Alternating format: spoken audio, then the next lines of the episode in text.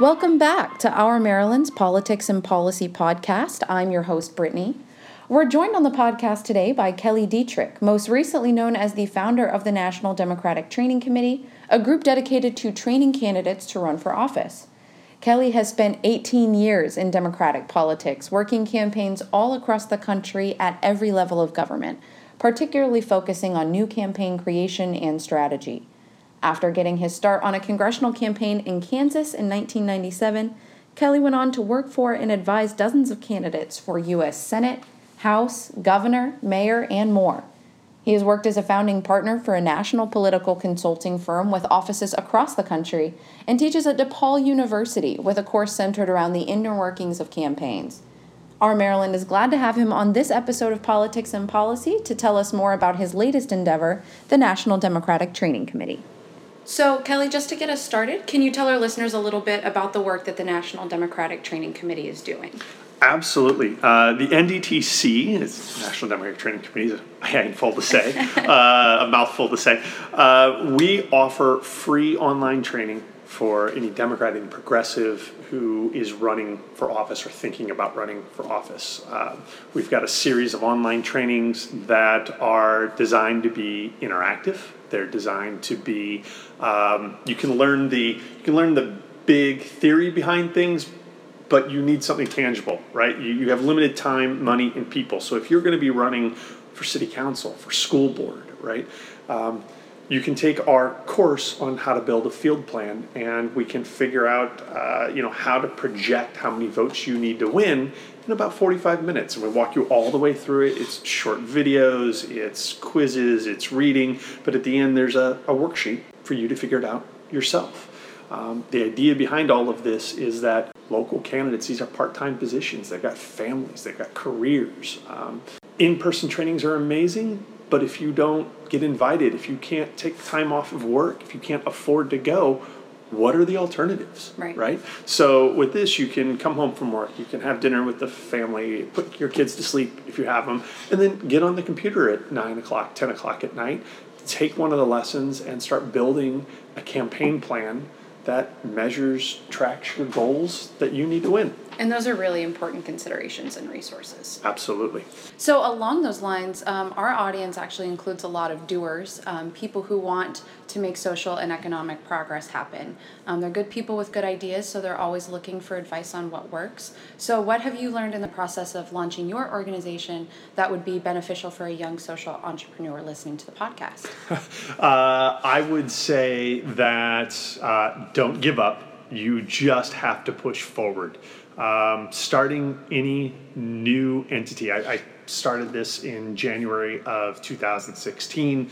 Um, it was almost a year before we really took off. Uh, right after the election, things exploded. People are fearful. They're uh, angry. They're looking for an outlet to, to do something. And we happen to fit a very good niche uh, for people to run for office. Um, but when you're starting out, oftentimes, you know, I worked from coffee shops alone, uh, putting together projects. You've just got to do the work. Uh, it doesn't happen overnight. It takes time. Have a. Pl- it's just like we teach our candidates. Have a plan, track it, adapt it, know what you have to to accomplish. Yeah, and as you mentioned, it's an incredibly important time. I mean, it always is, but especially now to be running for office. And actually, at the Our Maryland Politics and Policy Summit, several speakers spoke to the importance of fielding candidates for all races up and down ballots. Um, the message that a good candidate in a tough race has a good shot in the current environment and also an important role to play for up ballot races. And it really sounds like that's the platform that your organization is designed around those candidates that pundits might dismiss as second or third tier candidates. A hundred percent. I mean, there are there are more than half a million locally elected offices below state rep in this country. 90 plus percent of them have budgets of less than $2,500. I mean, these are not full time candidates. When, when people think about elections, they think about presidential and they think about congressional, but a vast, vast majority of them are not. They're people who are in their community, they're committed to making a difference, and you know they're doing this as a public service legitimately. Uh, how do we empower those people? How do we get more people to do that. That's what we're trying to trying to do, trying to accomplish. And quite frankly, look, our, our theory of change is that yes, we're going to elect more people to office. That's going to make better policy. We're going to build a deeper bench for the future with with these candidates, uh, but also. You know, whether it's uh, Maryland or Missouri or Georgia or California, there are areas where the partisanship doesn't lend itself to progressive candidates, right? And there are down ballot offices like city council, school board, judge, where no one's paying putting resources into those, right? State party, everyone thinks the state party should be doing it, but the state party is making decisions, you know, they're expected to do seven figure jobs on six figure, if they're lucky, budgets. They can't do it. Uh, you know, they do the best they can. I'm a, I'm a party guy. Um, but we need to be empowering these people at the local level who are going to be out knocking on doors, who are going to be out there anyway. And if, if they do two, three points better on average because we've given them a little bit of training, imagine how that scales. You know, if in a state like Missouri, my, my home state, right? Claire McCaskill's up, thousands of local elected uh, offices are up and people running for them. And they're going to be knocking on doors in these areas where we're not spending money with ad blitzes and mailing, et cetera, et cetera. But if you do two, three points better in, in every area you weren't targeting, what does that do up and down the ballot? Claire McCaskill's race gets a little bit easier. Absolutely. There, right? Which has big implications all over the place. And so, with the work that the NDTC has been doing so far, what's kind of been the reaction?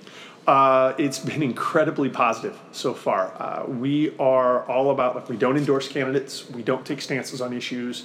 If you're willing to run, we're willing to help. And uh, I liken it to the college professor. Like, we can teach you how to write the paper, we can't write the paper for you. So, we can show you how to build a campaign plan, but we can't write the campaign plan for you. Sure. Right? Um, because we are specifically collaborative, not competitive, there are a lot of fantastic training organizations out there. Um, whether that's Emerge, Run for Something, Emily's List, they do great work, and we work with all of them uh, on making certain we can train as many candidates as possible. Everybody's been incredibly receptive. Um, 49 out of 50 state parties are partnering with us. The last one, who I don't want to call out anywhere, uh, is simply because they just had some leadership change recently and we couldn't get the partnership set before that leadership change took over. So I'm thrilled. I mean, almost 11,000 people have signed up in less than a year. It's great. Wow. So it sounds like you've had a lot of initial outstanding success. Uh, so what's going to be next for the NDTC?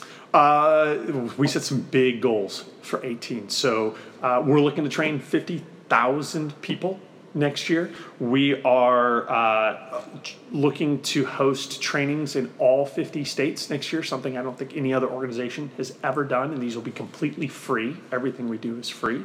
Uh, and then finally, um, we are branching out and starting to build content and resources for local and county party leaders. How do you build infrastructure in non electoral years?